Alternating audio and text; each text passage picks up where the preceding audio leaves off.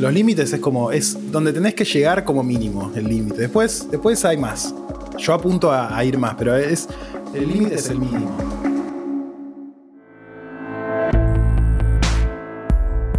La nueva PlayStation 5 no tiene límites. Por eso creamos un podcast a la medida de sus capacidades. Seis episodios en los que conoceremos a personas que al igual que la PS5 van más allá, desatan posibilidades nunca antes imaginadas y le dan forma a lo que luego disfrutamos los demás. En cada capítulo vamos a recorrer los movimientos que los llevaron a donde están hoy, la manera en la que tomaron el control o el joystick de cada etapa en cada nivel y por supuesto, cómo hicieron para vivir sus vidas como si fueran un juego. Soy Fedeini, esto es Play Has No Limits, el podcast de PlayStation 5. Nuestro invitado de hoy parece buscar el juego como filosofía de vida. Cuando destraba un nuevo nivel en sus proyectos, pasa enseguida al siguiente. Es lo que hizo con Pilo, el canal de YouTube que creó junto a su socio Sepet y que hoy tiene más de un millón de seguidores. Además, ahora enfoca su tiempo en Setup, un nuevo canal gamer en el que materializa la pasión que de chico lo ayudó a superar momentos difíciles. En este episodio de Play Has No Limits, Nico Dali Portolot. Mi primera consola me la regalaron en, el 95, 96, 94. No, 94. Yo tenía 4 años. Eh, me la regalaron porque yo tengo hemofilia, que es una enfermedad de la sangre con las articulaciones, se me inflaman las articulaciones y no, no podía caminar. De chiquito me pasaba mucho más porque estaba en crecimiento. Entonces de repente estaba, no sé, tres días en la cama. Y mi primera consola fue cuando me tuvieron que, que infiltrar una rodilla para, para, hacerme un tratamiento y yo tenía mucho miedo, tenía cuatro años y yo no me, no me quedaba quieto, iba de un lado al otro. Por, más que tenga la rodilla rota, yo iba de un lado al otro.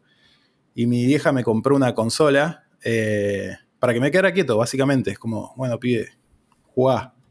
Sí, todo lo, contrario, muchos dicen no quiero que mi hijo quede pegado al, televisor, no quiero que, que, esté clavado en la consola o jugando juegos. Tu vieja necesitaba, frenarte, era todo lo inverso. Era niño de departamento igual, o sea, no es que tampoco andaba corriendo por la calle, vivimos en Argentina, no, era, bueno, en el 94 por ahí era un poco más, pero no, es que íbamos por el barrio, vivía en pleno Quilmes. Eh, entonces, igual me movía, mi hermano era chiquitito, no sé, como que había mucha actividad y y mi enfermedad realmente necesitas, no sé, los que tienen mi enfermedad a veces, muchas veces no pueden ir a la escuela ni siquiera. Yo por suerte tuve un buen tratamiento, entonces soy más libre en ese sentido, pero me necesitaba quedar quieto. Entonces me compró la consola y dijo, bueno, tomá. Y ahí, nada, me acuerdo de jugar con mi viejo a un juego de Aladdin, viste como muchas horas jugando, nada, descubrí todo un mundo ahí que estuvo, estuvo bueno. Y después nunca más paré de tener, creo que tuve casi todas. O sea que vos sos más, sos más del mundo consola versus, versus PC, digamos, te acompañó desde ese, desde ese regalo de tu vieja en adelante. Sí, sí, sí, sí, sí. Siempre la PC para mí fue eh, laburo o estudio. Nunca fue. Tuve una época ahí, jugué algo en PC, un Argentum, un Mu, con amigos del colegio que iban al ciber y no sé qué, pero la verdad que nunca me enganché. Un poco de contra en verano, uh -huh. pero no, no, no, no. Siempre para mí consola era sentarme, jugar, y, y era el lugar para, para, jugar, era la consola, sí o sí. No sé si te pasa a vos, pero ¿te, te, te ocurrió de que distintos juegos fueron marcando distintas épocas de la consola para vos? Como que te transportás, yo te digo Heavy Rain y yo me puedo acordar dónde vivía, qué estaba haciendo. ¿Los videojuegos te transportan así también para atrás? Sí, recontra, obvio, obvio. A ver, mismo de juegos, no sé, yo me acuerdo este juego, bueno, el Crash, el Crash de, de, carrera era, me, hace acordar a, noches, tipo, con, con mis amigos, en, en, nosotros teníamos un cuarto que era como para gente que se, cuando venían mis, mis, mi familia afuera o lo que sea, se quedaban ahí, entonces nosotros tirábamos cinco colchones y jugábamos entre los cinco juegos, que era de, no sé, fútbol también. Yo no soy fan de fútbol, pero el juego de fútbol para jugar, me acuerdo de eso, ¿viste? Los colchones en el piso, cinco colchones, todos mis amigos jugando ahí eh, en mi casa. Y después sí, cada juego en particular, si vos me nombrás juegos, es como que me salta eso, ¿viste? Como el, el, momento. God of War, el primer God of War también. ¿Cómo fue ese momento? Contame. No, me acuerdo, no me acuerdo momento en sí, sino me acuerdo dónde lo jugué. Es como, en, yo iba, soy muy de ponerla ahora en mi casa, tengo la Play un, un, poco abajo y después yo vivo como en, un, en una especie de estudio, que tiene una escalerita y tengo la cama arriba. y tengo una tele abajo y una tele arriba. Entonces de repente hay una temporada de cuarentena que me gustó la tele abajo. Después me cansé del sillón, voy a la tele arriba. Y en mi casa hacía lo mismo. De repente tenía la tele en mi cuarto, un toque. Después, no sé, vino un amigo, lo llevé para el living, estuvo en el living. Después en el living me echaron porque quería mirar cosas. Entonces, como el God of War, me acuerdo que fue la etapa de, la, de, que habíamos comprado como un silloncito en, una especie de. Nos, quisieron echar del living y armaron como una especie de playroom, pero no era un playroom, era un pasillo. y estaba el, justo eh, esa etapa de God of War la hice ahí.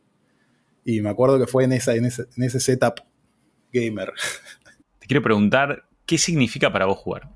A ver, no sé, es algo que hago todo el tiempo, o sea, mucho tiempo. Yo laburo, me busqué un laburo que sea flexible, me busqué un laburo que sea, que yo acomodo mis tiempos. Entonces, de repente, me, no sé, corto, juego, vengo, no sé, es como algo que es como un, ¿viste alguien que mira serie? Bueno, yo juego juegos. Es como, es el, lugar para descontracturar todo el tiempo. En vez de un capitulito, vos tirás un nivelito, podemos decir. Sí, sí, sí, se podría decir así, sí. Ok, y hoy en día, si tenés que definir qué es Pilo.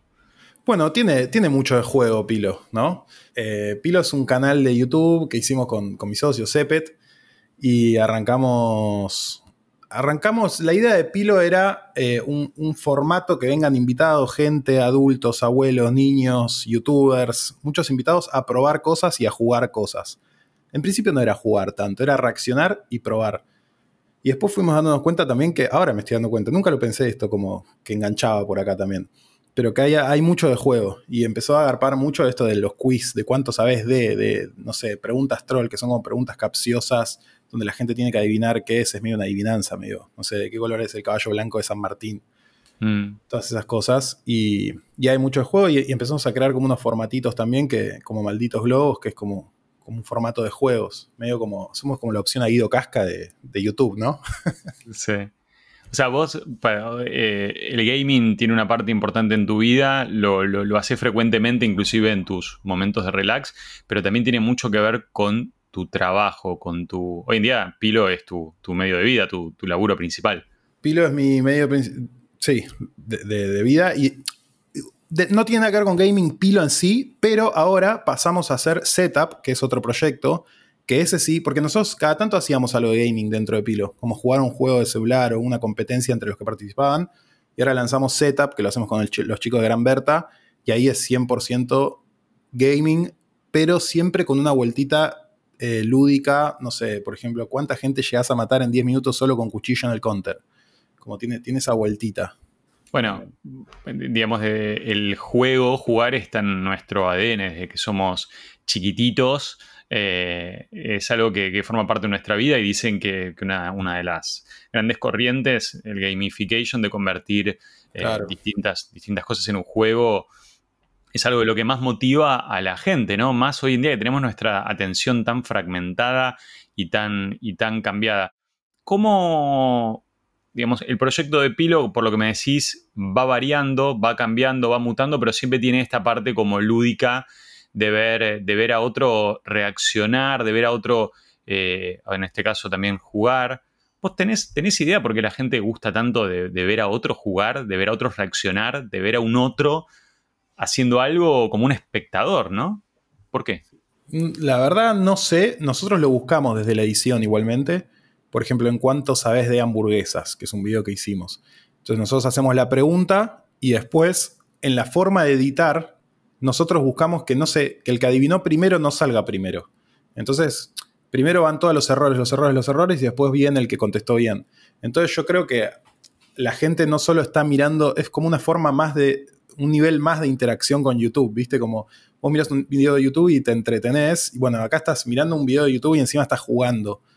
Como la gente que yo creo que juega con los participantes también. Entonces hay algo de eso que funciona muy bien en esos videos, que es que la gente puede jugar con, con la gente que está ahí.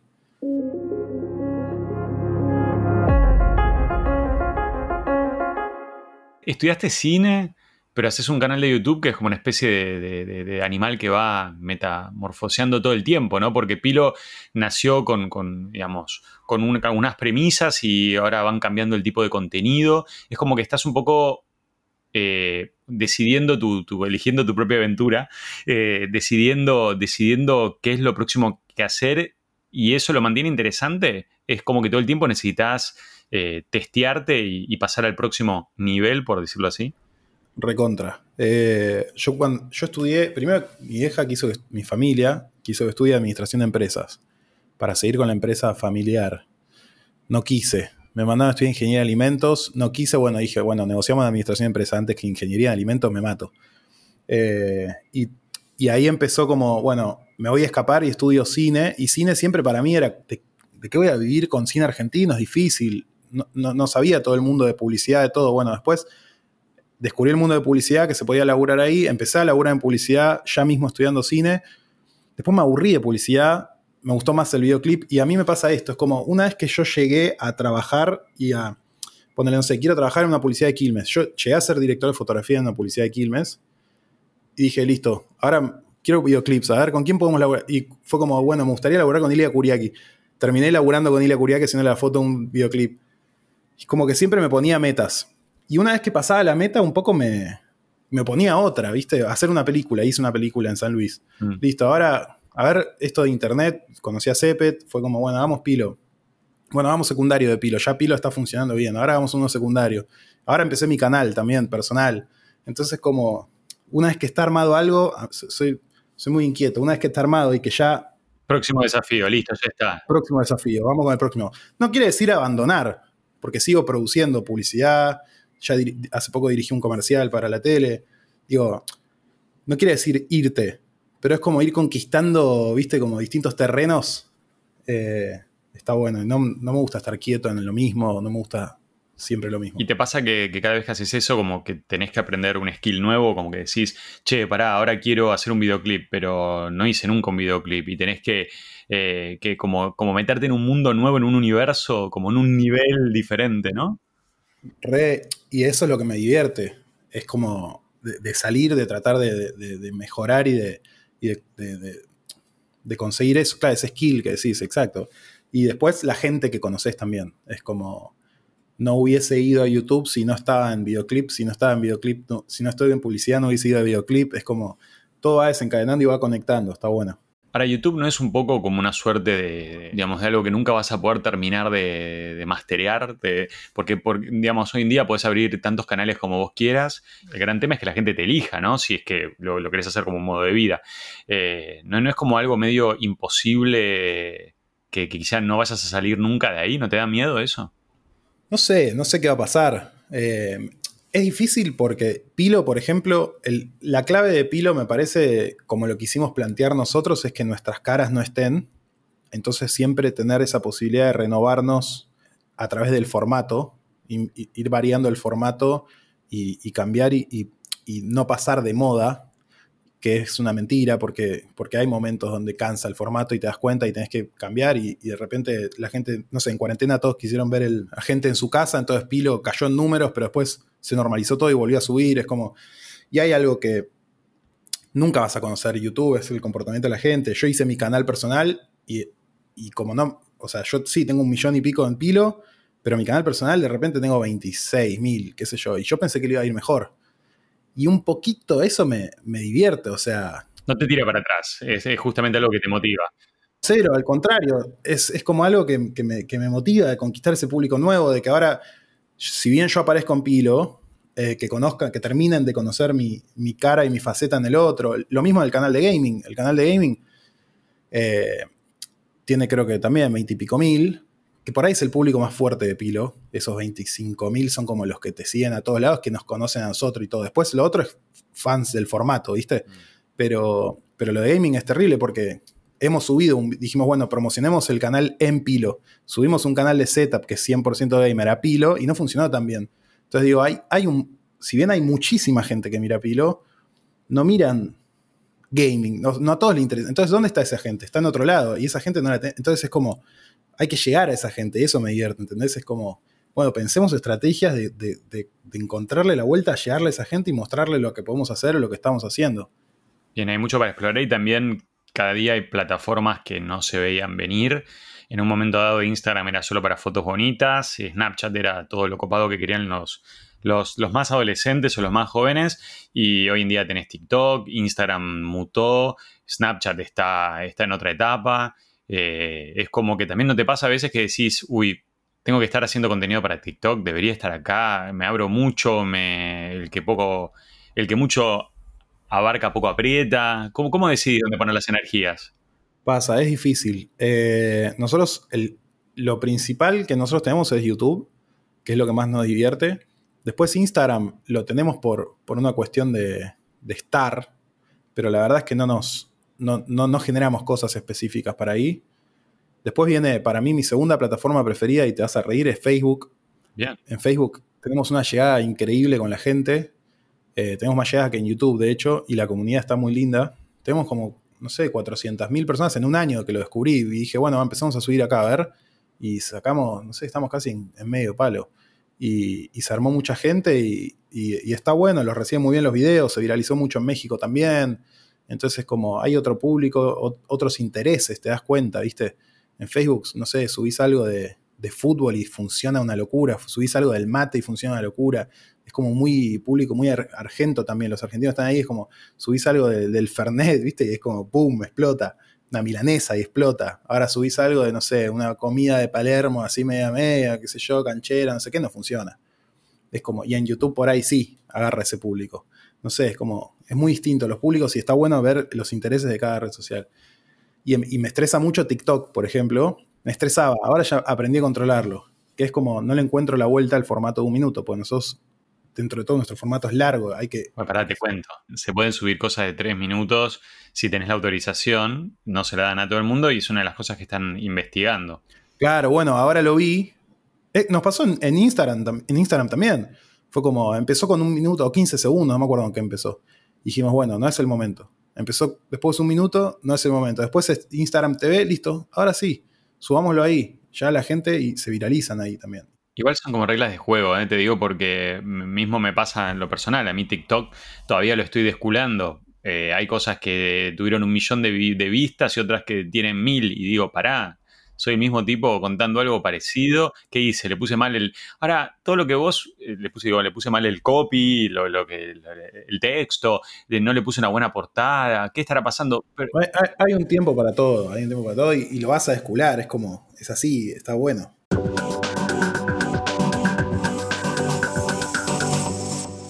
Ahora te escucho y es, como que estás, estás en un ambiente y en un mundo donde todo es mesurable, ¿no? Cuántas views tuvo, cuánto, cuánto engagement tuvo, cuánto tiempo se queda la gente ahí.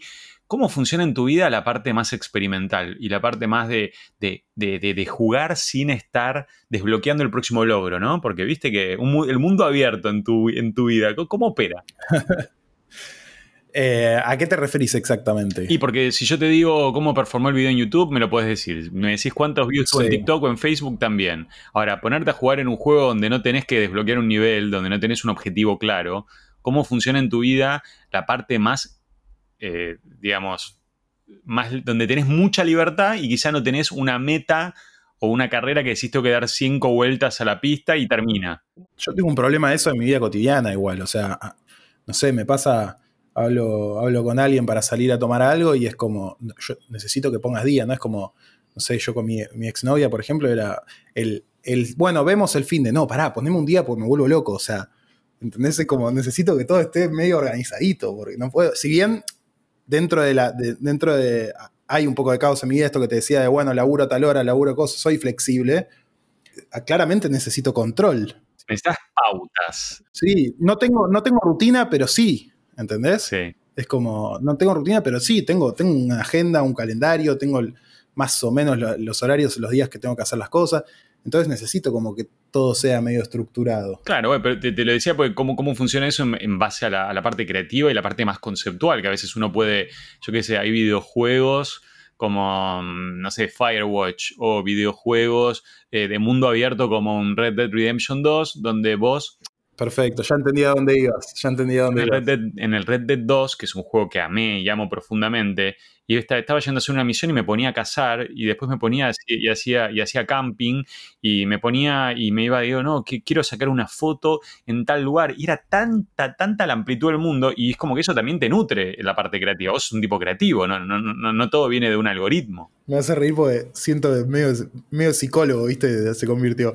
Porque me estoy dando cuenta que en los juegos soy un enfermo, o sea, es como, viste, entras a una habitación me pasó en el Last of Us, el último. Entras a una habitación o entras a un, nuevo lugar y yo te voy primero caminando contra todas las paredes para ver, entender el mapa.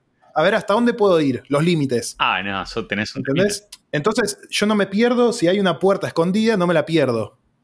Entonces yo primero camino todo el, borde, después, ¿entendés? Como que voy un poco como... Y, te tengo que encontrar todo.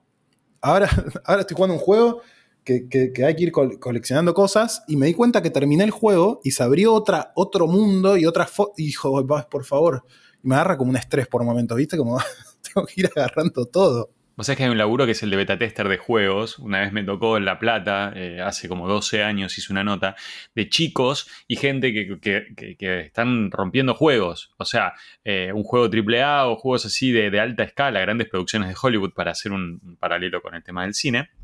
Y de repente los tipos van y se empiezan a dar la cabeza contra las paredes, saltan donde no tienen que saltar, hasta que, hasta que salta un bug. Y ahí dicen, no, el juego está roto acá, hay que arreglar esta parte. Vos serías un, beta bueno. de juego bueno.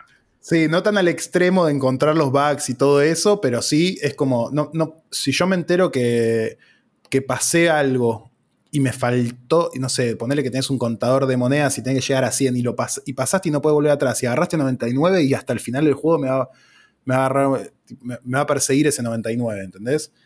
Es como soy medio así. Bien, el título de este capítulo puede ser Desbloqueador de logros compulsivo. puede ser. Vamos a, vamos a, lo traemos, traigamos a, un tema de vuelta. ¿Cómo fue la primera vez que viste la Play 5? Supongo que la viste. Sí, sí, sí, la vi, la probé. Eh, me la prestaron los de los de malditos nerds. Ajá para, para Setup, la estuvimos, la estuvimos usando para grabar unos, para grabar unos videos. Eh, me encantó, está buena, está, está, está, está buena. Eh, me encantó el control. Y para eh, probarlo, Astros, Play, Astros Playroom, que es el, el, juego que lo prueba y lo explota a full y tenés que buscar monedas, te debe haber gustado bastante. Me gustó, no lo pude jugar como me hubiese gustado. Aparte, ese juego de plata, soy medio plataformero encima. Entonces, ese juego me, porque aparte está bueno el juego ese. Viene gratis, viene todo, pero es bueno, es un buen juego. Está muy bueno. Eh, con cositas retro, viste que te vas descubriendo esas cositas de. Sí, vas desbloqueando la PlayStation clásica. Tiene forma del microprocesador, del coso, del otro, ves como la Play por dentro, estás muy bueno. Pero sí, ese juego lo explota bien. Hay que ver, no sé, me da miedo ver cómo, cómo resultan los otros juegos. Yo creo que lo van a, lo van a aprovechar porque es, Sí, los triggers adaptativos, sí, la verdad, si, si se usa, tiene unas capacidades expresivas muy, pero muy buenas. Y ahí, y ahí se ve bien. Ese es un buen. Yo siempre, siempre juego con el tema de, que hay ciertas cosas que necesitan un juego para mostrarle a los amigos. La típica que viene un amigo a tu casa y dice: ¿Tenés la nueva Play? A verla y le pones el Astros Playroom y decís: Toma. Exacto. Encima yo estaba jugando, estaba jugando el God of War de vuelta, el último, lo estaba jugando de vuelta y devolví la Play, la Play 5, que ya había jugado, aparte había jugado al Call of Duty, había jugado un par, el Cold War, ¿viste? Y para probar, no llegué, a, no a jugar bien ninguno. Y volví a la 4 y volví al God of War y cuando tiro el hacha, me, o sea, me faltaba ese, ese sentimiento del hacha viniendo y pegándome en la mano. Sí. Que no, no te lo da el control de la Play 4. Si bien tiembla, tiembla y todo lo que quieras, pero el, no sé. Acá sentís, sentís la una forma de explicarlo fácil es el tema de un arco y la flecha, ¿no? Como vos sentís que se tensa el arco. La tensión. La tensión y la resistencia. Ahí, ahí, en ese, en ese sentido estamos de acuerdo que, como que el pincel que tienen para, hacer estos juegos eh, levantó una vara y abrió una dimensión nueva, como que de repente podrías, no sé, olfatear algo, o como que es como que... Exacto, sí, sí, sí. Es que lo sentís. Sentís el gatillo del arma, a ver. Nico, te voy a, ahora vamos a hablar, estamos en el presente, estamos en el mundo de la Play 5 y te voy a trasladar de vuelta para atrás. ¿Cómo fue el primer momento que viste una Play? una Play. eh, fue la Play 1, claramente, si soy enfermo de las consolas. Yo me acuerdo que, que- que tenía otra en ese momento y, y mis amigos empezaron todos a tener la Play 1. Eh, me acuerdo que mi tío vivía en España y lo volví loco para que me, para que me consiga una, me traiga una. Me acuerdo que fue mi regalo de cumpleaños y Navidad. Yo cumplo en octubre, él volvía en noviembre. Entonces, me la dio entre, entre mi cumpleaños y Navidad. Me dijo, esto es el regalo de las dos cosas. Que mi tío y encima mi padrino. Entonces, bueno, me tenía que traer, no podía no traérmela. y me la trajo de España. Lo recibiste en Ezeiza, lo, lo acompañaste, salió, salió. Ah, lo fui a buscar, le hice, no sé, una milanesa, no, no, no, no, era chico, pero, pero sí, me acuerdo que, y me trajo la Play 1, eh, no, me, no me acuerdo qué juego fue el que primero jugué. ¿Y ¿Cómo la sacaste? ¿Te, te- vino en una valija? ¿Vino con la caja? ¿Vino completita? No, no, vino, vino sin caja, eso es una eso es- me vuelve loco que no me traigan las cajas cuando me pido algo afuera. Al día de hoy te duele que no, que no vino la caja de la Play 1. ¿La tenés todavía o, o voló? Eh, ¿Sabes que no? ¿Sabes que no? Y es algo que me arrepiento mucho. No tengo ni la 1, ni la 2, ni la 3. Eh, tengo la 4 y ya dije que no la voy a vender. O sea, y de hecho, el otro día estuve averiguando para empezar a comprar. Hablábamos con el productor de este, de este programa. eh, hablábamos de, consolas viejas y decía: Yo quiero, quiero tener un mueblecito con, con consolas. Bueno, hoy en día con las mini podés, viste que hay muchas mini. La- yo tengo la mini PlayStation, la mini PlayStation. Hay, hay varias. eh, y primero funcionan y, y son lindas. Ahora, ¿sabés, ¿sabés cuál me gustaría tener a mí? Eh, la PlayStation 3 apenas salió, la que le dicen la FAT, la que tenía las letras de Spider-Man. Sí, sí, sí. con sí, el piano sí, finish, sí, que sí. tocabas un dedo y, y quedaba tu huella. Esa es la que tenía yo. Eh, hermoso. y la. Todavía tengo la PSP y la PS Vita, la tengo las dos. Esas sí, Ujú. esas las tengo. Eh, la, PS la PSP me acuerdo que la, vol- la volví loca a mi vieja en un, ah, en un viaje. Pero loca, eh, le, le comí el cerebro que quería comprar esa consola. Y la terminé comprando. Pero, pero le quemé el cerebro, pero fuerte. Bueno, para ir eh, cerrando este capítulo, tenemos un ping-pong de preguntas y respuestas para vos. Dale, me gusta. Bien, ¿cuál es tu género favorito? ¿Género favorito, plataforma o mundo abierto? ¿Cuáles son tus tips para platinar un juego? Bueno, ya lo dije. Caminar, recorrer absolutamente todo contra la pared, todo el, todo el nivel o lo que sea, encontrar, no sé, buscar todo. Todo, ¿eh? No, no- dedicarle tiempo, básicamente. Para platinar un juego hay que dedicarle tiempo. ¿Cuál es el juego que todos, sin excepción, deberían jugar y por qué? Eh, que todos sin excepción deberían jugar. No quiero, jugar. no quiero tirar la respuesta rápida que me sale a la cabeza, que es God of War, pues amo el God of War. Eh, ¿Por qué? No sé, me, me- gusta mucho la, historia que tiene, me gustan los personajes, toda la, cuestión de la, de la mitología. eh, tiene como un, un lado medio, medio gore, medio, no sé, los primeros sobre todo, el último no tanto, pero era medio, medio zarpado por momentos, pero me acuerdo de pendejo jugar ese juego, era como, no sé, me marcó mucho el God of War. Ese, por ahí es un juego que diría, jugar, jugar todos. ¿Físico o digital? Ah, qué difícil en este país eso. Eh, la verdad que prefiero físico, porque me gustan tenerlos.